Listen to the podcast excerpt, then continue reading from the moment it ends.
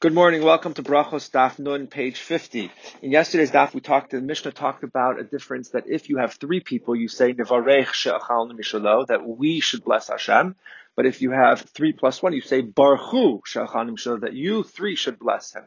Uh, and the Gemara uh, uh, uh, opens up with an idea in the name of Shmuel that really you should not do this. You shouldn't say Baruch even if you have four, because if you say Baruch you're saying you should bless Hashem, and you're being Yotzi uh, Adam Masatzum Minakal, you're separating yourself from the from the general uh, group of people, and you're not supposed to separate yourself from the group of people when you're blessing Hashem.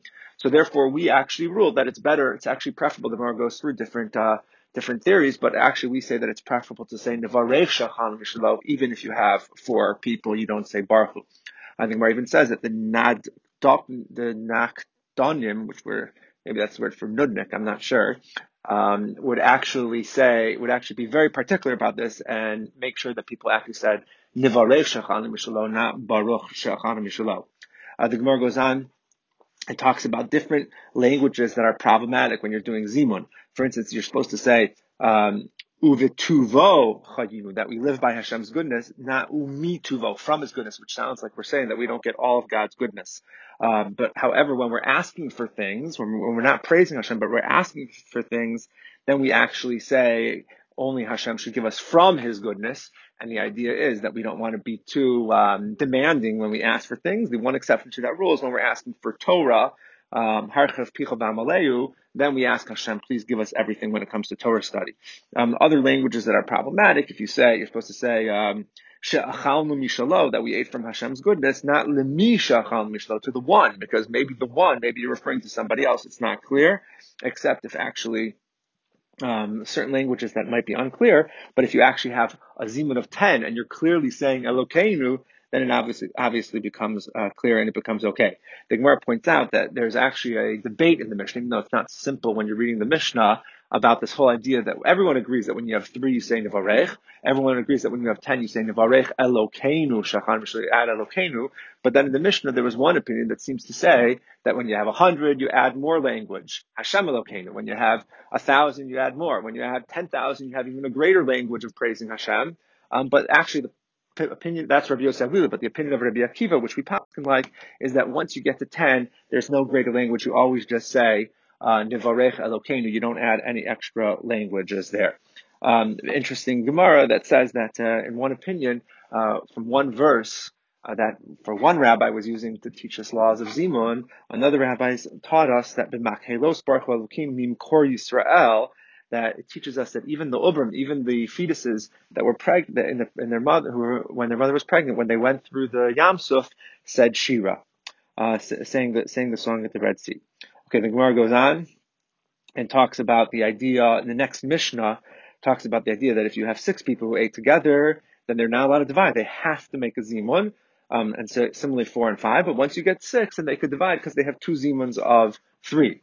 And but once you get up to ten, then they can't divide because even though they would have two zimuns of three, maybe even two zimuns of five, but they can't divide because then you're going to deprive them of being able to say the word uh, Elokeinu. Uh, the Gemara uh, ends the Mishnah. The Mishnah ends, which talk, which talking about the, the, idea of let's say you have undiluted wine. In the old days, they had very very strong wine that actually was diluted three parts water, one part wine.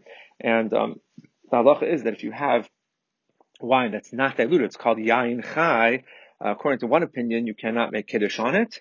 You can't do zimun on it. I'm sorry. And according to the other opinion, you actually could.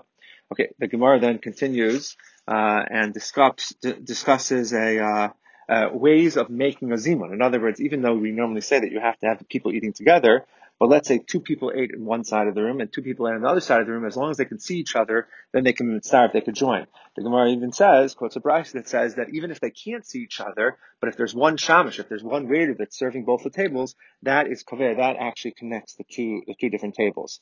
Um, the Gemara continues and talks about a question of, um, uh, let's say before you actually dilute the wine, what bracha does it have? So one opinion of the Gemara is that the bracha would actually be borei priya eitz, and it's so not considered wine that you can actually use that really strong wine um, because it's not considered wine for netilat yadayim for washing your hands, but that's not actually how we pass We pass that the bracha would be borei priya gafen.